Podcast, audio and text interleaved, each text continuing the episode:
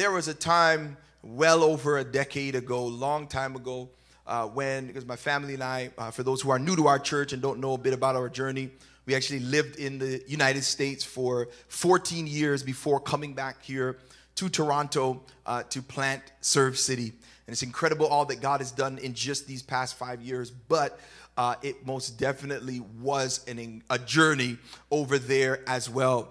And, you know, many of us see, many of you see us and how resolved we are and how resolute we are and, you know, to believe God, especially in difficult times. And this is because uh, we're not up here preaching and telling you to do stuff uh, that we don't do and or encouraging you to make movements or follow God in difficult times that we have not experienced.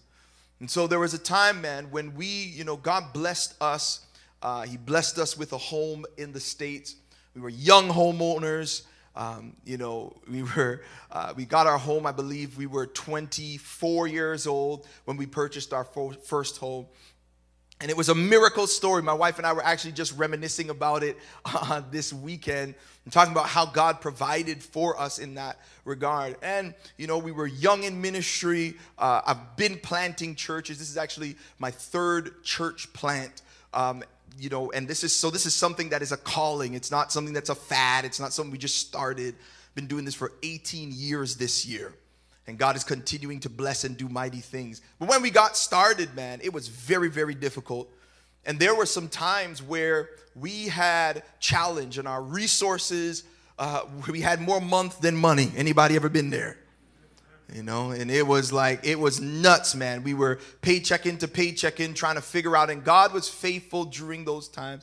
And I'm grateful for all of this. But there came a time where um, our house, our house, uh, that we that God blessed us with. And it's crazy when you have these miracle stories and testimonies, then it seems like the thing that you've been praying for, the thing that God did a miracle to put in your hands, it starts getting threatened.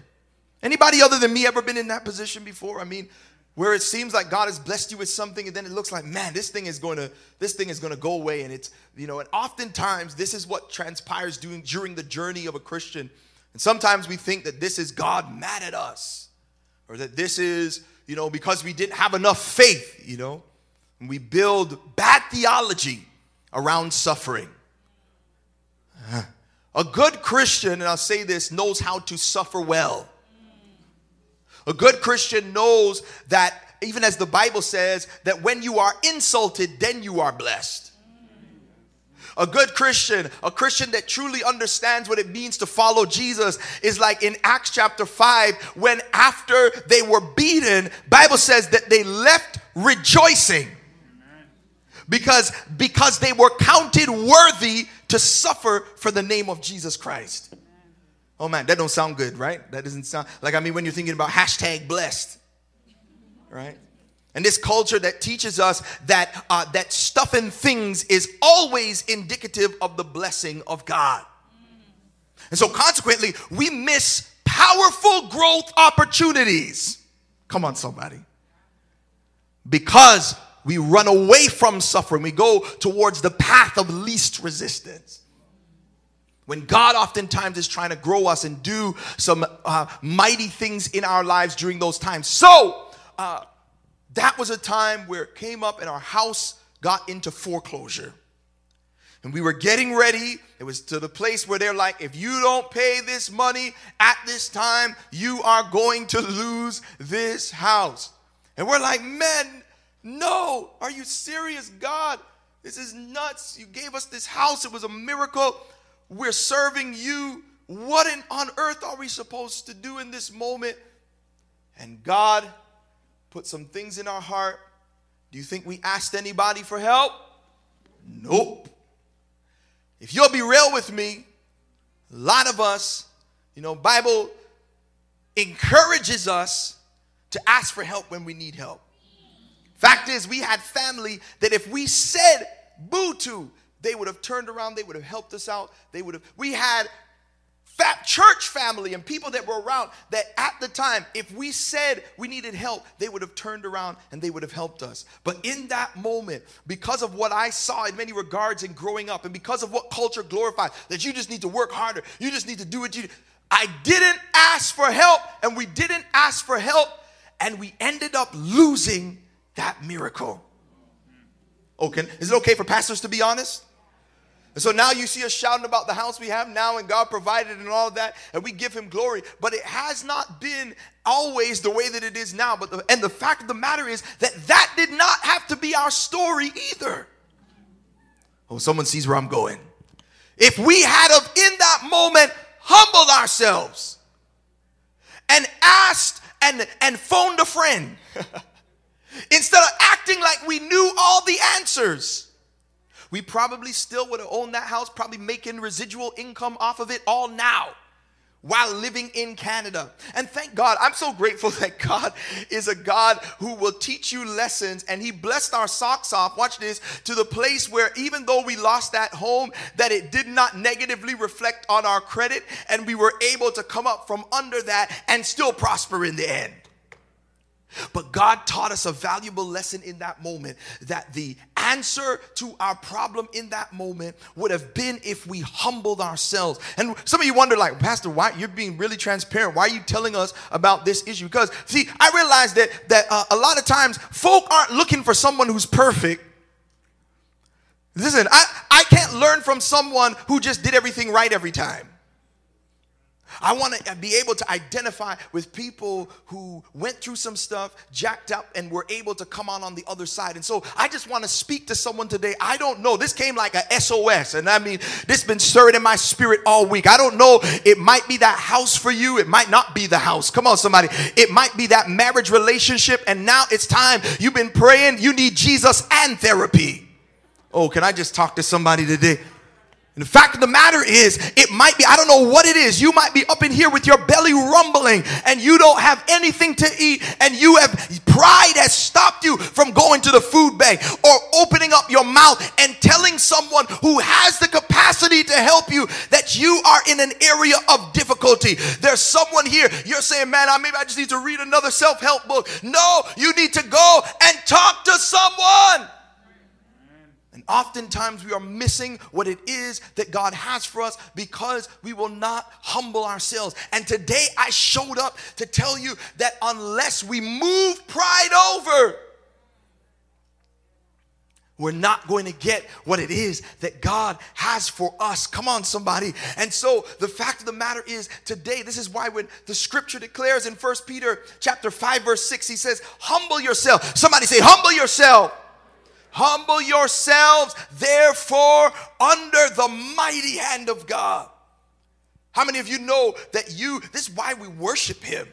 Because He is holy. Come on, somebody because he is the most holy God, because he is a mighty God. He is a God that is capable of taking any situation and turning it around for our good. Come on, even when you mess up or if you're in a situation, because see, some of us only think that God is willing to help us when we're doing stuff right. But how many of you know that God is a waymaker and a miracle worker even when you make mistakes? We humble ourselves under his mighty hand because he is capable of being able to take every situation and turn it around for our good. So at the proper time, he may exalt you. And many of us, we think of this as if I humble myself in a, a lowly position, then God is going to make me a millionaire. And this is not the heart of the passage especially in the book of Peter that deals a lot with suffering and things of all of things of this nature. So really great guide and a manual around how we should suffer and how we can suffer well and the perspective we should have as Christians as it pertains to suffering.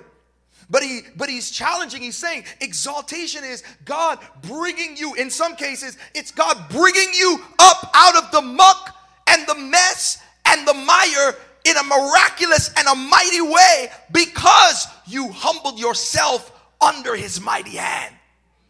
Are y'all with me? And so, with this in mind, I want to jump into this passage. There's a powerful story. Second Kings. What book did I say? I want to go to Second Kings, uh, and I want to go to Second Kings chapter 4 verse 1 through 7. I just want to preach out of this passage and, and share some nuggets that I believe will be impactful to you uh, because many of us can resonate you know, with what it is that this lady experiences here, you know, and it might not be the specific situation, but a situation that seems similar or that's structured in a similar manner. Second Kings chapter 4, I'm going to jump right in for the sake of time. The Bible says, Now the wife of one of the sons of the prophets cried to Elisha. Somebody say, Elisha. Elisha is a prophet, and you know, and he had sons. In other words, sometimes you hear people referring to them as uh, referring to people in the gospel or, or ministers in the gospel as their father in the ministry or they are a son a spiritual son of such and such and this is that concept where uh, you know the sons of the prophets in our terms or in layman's terms were mentees of the prophet elijah are you with me elisha in this passage and and this the, the bible says the wife says your servant my husband is dead and you know that your servant feared the Lord, but the creditor has come to take my two children to be his slaves. And so here we find this woman. She is the wife of a mentee of Elisha who has died. She didn't plan for him to die. This was not something that she was looking forward to. Not only does he die, but he leaves her with two sons. And this is a heinous and a horrible situation that landed upon her that has overtaken her. Anybody other than me ever been in a situation that just came upon you? I mean, you weren't planning for it. You weren't looking for that loss of your job or of that loved one. You weren't looking for the situation to shift in your life the way that it did. You weren't looking and planning for the diagnosis that you got. You weren't looking and planning for that wife or that husband to walk out on you or that person to break off the engagement. I don't know what it is that you are up against or facing that has overtaken you. But oftentimes, this is the way that stuff will pop up in our lives. And I love, I got some good news from scripture. Come on, this is one to write down. I, I, I, treasure this one. First Corinthians chapter 10, verse 13. That's First Corinthians 10, verse 13. The Bible says, watch this, there is no temptation or test that has overtaken you that is not common to man. Here it is. But God is faithful Somebody say, God is faithful. Oh, I'm getting excited. Says, He won't suffer you to be tempted above what you are able. And with the temptation, here it is, will make a way of escape for you to bear it not for you to just get out of it, but for you to be able to bear it. Come on, somebody. And I don't know what snuck upon you. Uh, the devil might have thrown you a surprise party, but how many of you know that it don't surprise your God?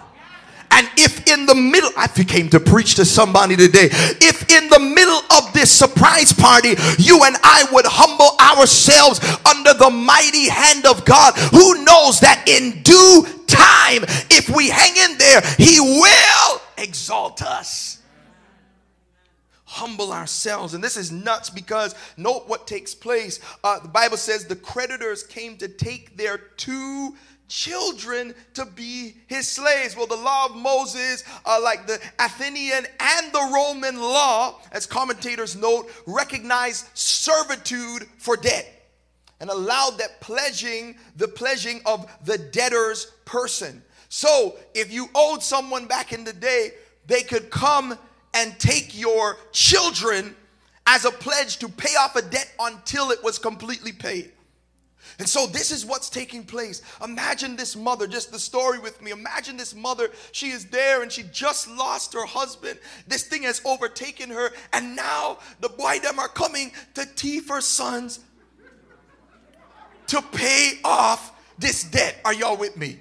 Just, just, just think about this. I mean, and she's in this moment, and the Bible says, here's the man of God, Elisha, uh, and I love this because Bible says, and Elisha said to her, "What shall I do for you? Tell me, what do you have in your house?" What do you have in your house? I love it. He he starts by asking her to identify not what she's getting ready to lose, but what she still has left. Oh, who am I talking to?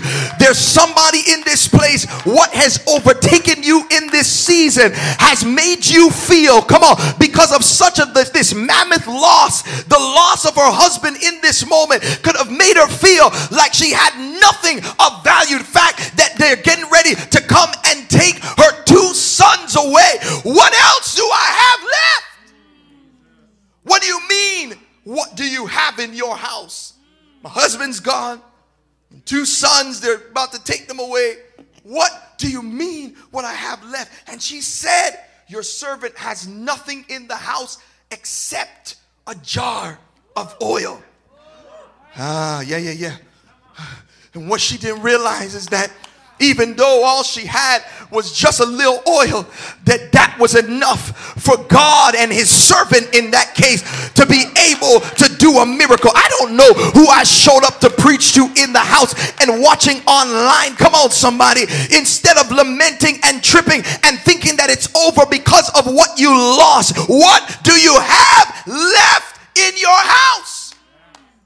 You ought to take that thing and say, God, this all I have left, but I put it in your hand because you are capable, come on, somebody, of taking what I have left and create. If you could create the world ex nihilo, come on, somebody, which means out of nothing, you surely, if you could create a human being out of the dust of the ground, you are more than able to take what I have left and do something miraculous with it. Who am I preaching to on today that knows that God not a, can take what you have left and do a miracle? What do you have in your house? That's what I'm asking you. What do you have in your house?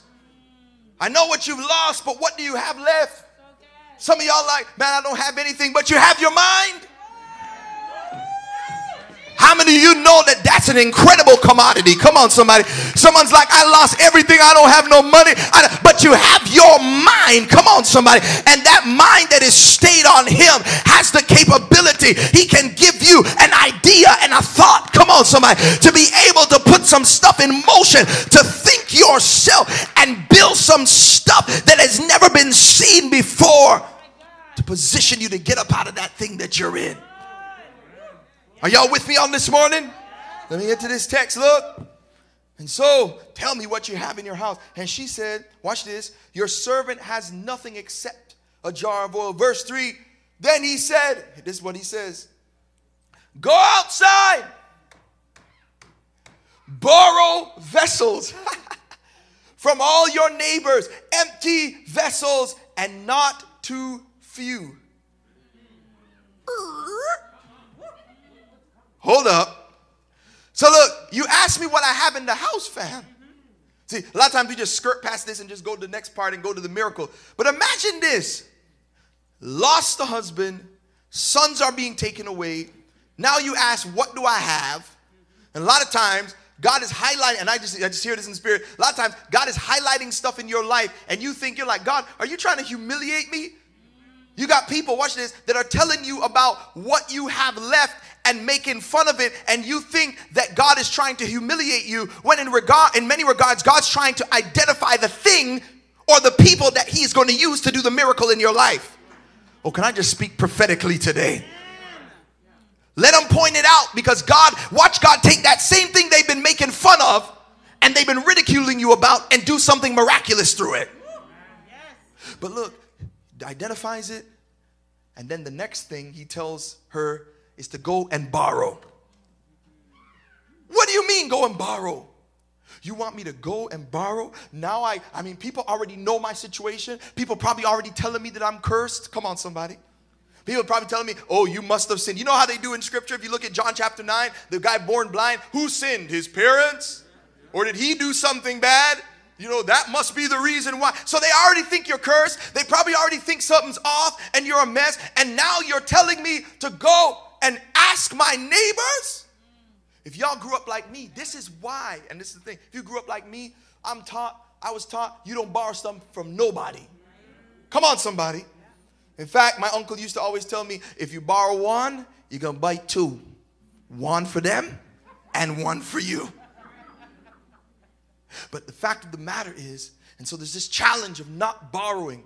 But this was borrowing that was strategic.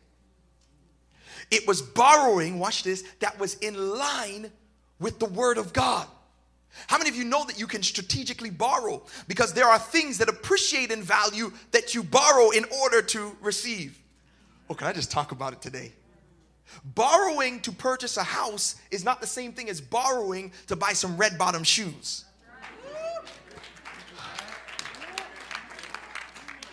And we've got to change our perspective as it pertains to economy. Come on, somebody. We've got to change our perspective as it pertains to what it is oftentimes that the Lord is telling us to do. Because He tells her in this moment, yeah, you got your oil, but you still got to humble yourself. And now you've got to go outside of yourself and borrow some vessels from your neighbors. Why do you need this vessel for? Why, why do you want me to get, you don't have any jars in your house? Oh, come on, somebody. You know, people, they got all sorts of questions. What do you need them for? You're going to do what with them? You're going to take them to the house and you're going to, you know, you, oh, okay, sure. You know, that you still believe in that God stuff? Oh, can I just talk to our culture today? You know, I mean, every religion is relative, and as long as there's a believer in it, then we can just all do this, and you know what I mean? And you just need to go and burn some sage. Okay. I mean, everything, can I just talk about it on today? She says, No, I know which God I am believing in. Come on, somebody. And this God, through his servant, because prophets and men and women of God of that time, it was as if God was there among them. And they, they, she was listening to what he said and says to go and borrow the vessels from the neighbors. And she goes out, the Bible says. She went in, and then he said, Go in your house, shut the door behind you, and pour into all the vessels when and when one is full, set it aside. Verse 5 So she went from him and shut the door behind herself and her sons. And as she poured, they brought the vessels to her. I could just see her with this vessel. She just picks up the first one and her little oil. That in many regards, people are like, Why are you? Are you serious? This little oil that you have left. I can see her with that little jar of oil. And now, this little jar of oil that she has she begins to pour into the one vessel. Can you imagine what that was like? This little thing that she had that people thought it was over, she everything was being taken away. And one by one, the oil, the Bible says, doesn't stop, didn't stop flowing until she ran out of jars. Oh my. Uh, I, I just want to encourage somebody today uh, that you, that it's oftentimes our pride, it's oftentimes our pride that is hindering us from experiencing the miraculous, uh, the, mirac- the miraculous power of God in our lives. The Bible declares in Galatians chapter 6 that we are to bear one another's burdens, verse 2 of Galatians chapter 6, and so fulfill the law of Christ. Sometimes God allows you to get in difficult situations so that he can demonstrate his strength through your brothers and sisters in Christ. A healthy body feels pain. Come on, even though I'm not, even though my hand is not the foot, my entire body feels pain if my foot is hurting. And sometimes God is positioning you. He's going to do the miracle with what you have left, but He is calling you to humble yourself and make your situation known. And someone else has some capacity that they can give you that can position you even in the miraculous. God does miracles oftentimes with participation. Oh, who am I talking to today? And many of you, the reason why you're not experiencing the miraculous of God is because you will not humble yourself. Here are some scriptures for you to write down that are important for you. James chapter 4, verse 6. I just want to, I, I, feel deliverance in the room. He says, Bible says, but he gives more grace. James 4, verse 6. Therefore, it says, God opposes the proud, but gives grace to the humble. Bible says in Proverbs 11 verse 2, Proverbs 11 verse 2, write this down. When pride comes, then comes disgrace. But the humble or with the humble is wisdom.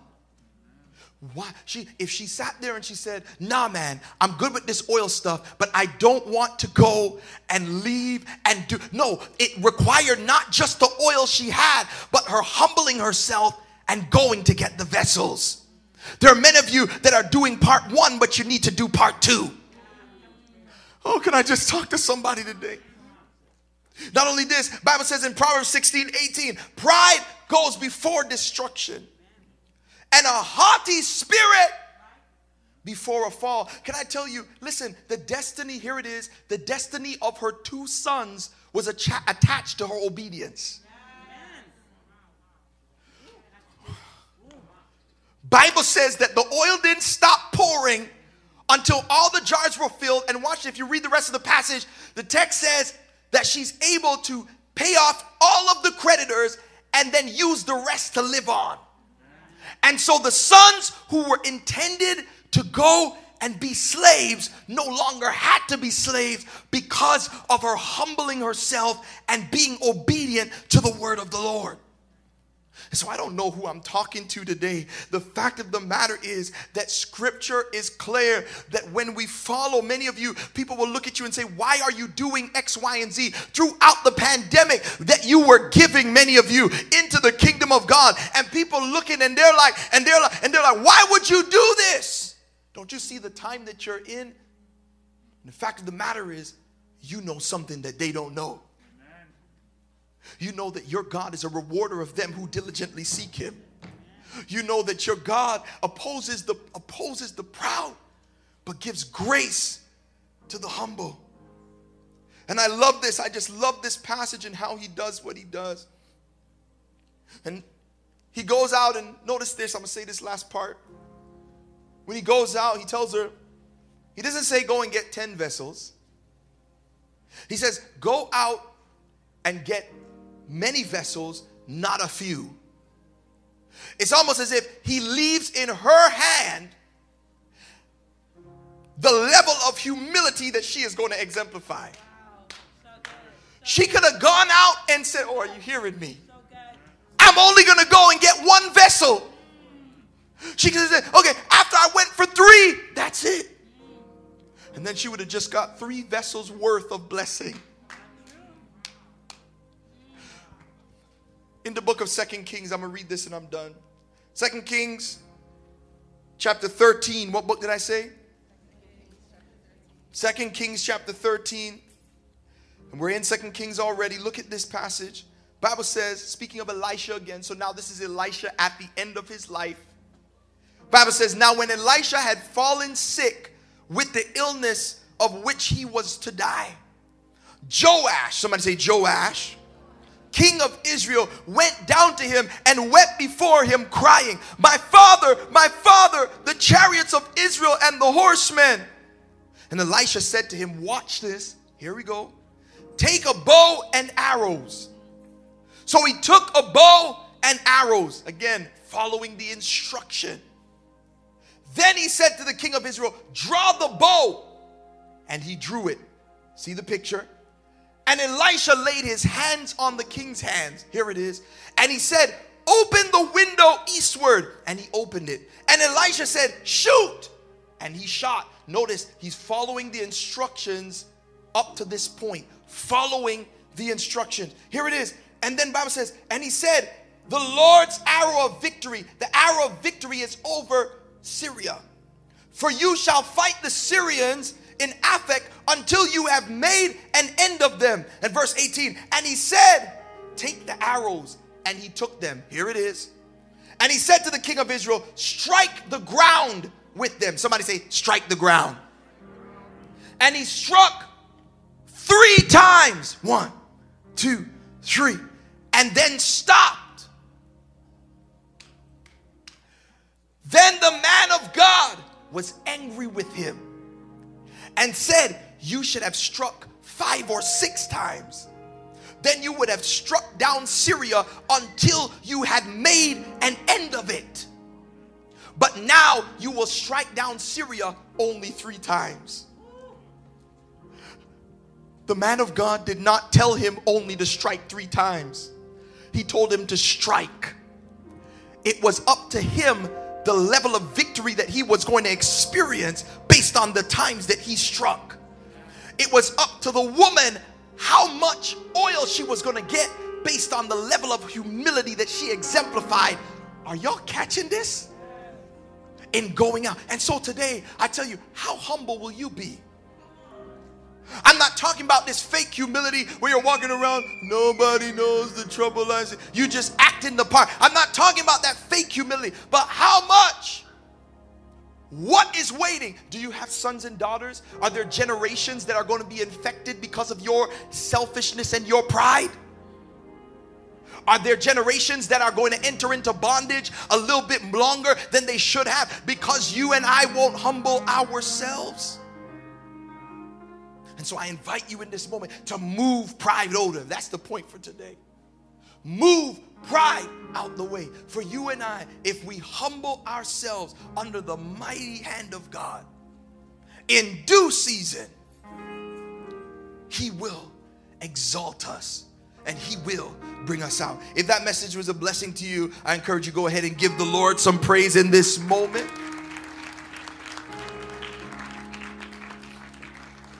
What is waiting on the other side of your humility? Asking for help. Glory to God. Listen, I'm excited, most importantly, as we bring this plane down for a landing, to call you to ask for the greatest help that you need. That help is to be rescued from sin. Even as the Bible makes it clear that over 2,000 years ago, that God came down to earth in the person of Jesus Christ. And someone saying, why would he do that? Why did he do that? Well, thousands of years before that, we messed up. Mankind disobeyed God, and the Bible makes it clear that sin and death, which is the wages of sin, passed down to all mankind. And God was in this horrible, we were in this horrible situation, and God says, instead of leaving them stranded, I'm gonna come down and I'm gonna live perfectly on their behalf. I'm gonna repair the breach between God and man by dying for their sins. Anybody glad about it? And rising from death with all power and then extending to them this opportunity to have relationship with me, with God through trust and faith in me. And so the Bible makes it clear. This is why all religions are not relative to us. Jesus says, I am the way, the truth, and the life. And no one's coming to God the Father but by me. And so he calls you to him today. And I call you to Jesus. Someone saying, How do I be, begin this relationship with God? Bible sums it up in three things. says number one that you need to repent. Somebody say repent, which means to acknowledge that you are a sinner and that you have been serving yourself and sin and to turn, to change your mind and to turn from serving sin and Satan and self, saying, God, I need your help. And so he says then not only repentance, but faith. Somebody say faith. You got to believe. You got to put your trust now and your faith in Jesus.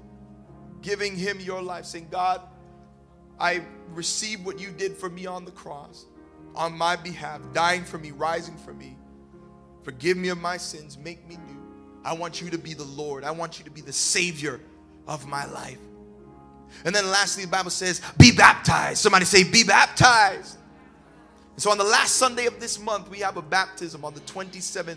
And there are some who are going to be going down in the water. We have a pool that we usually have here.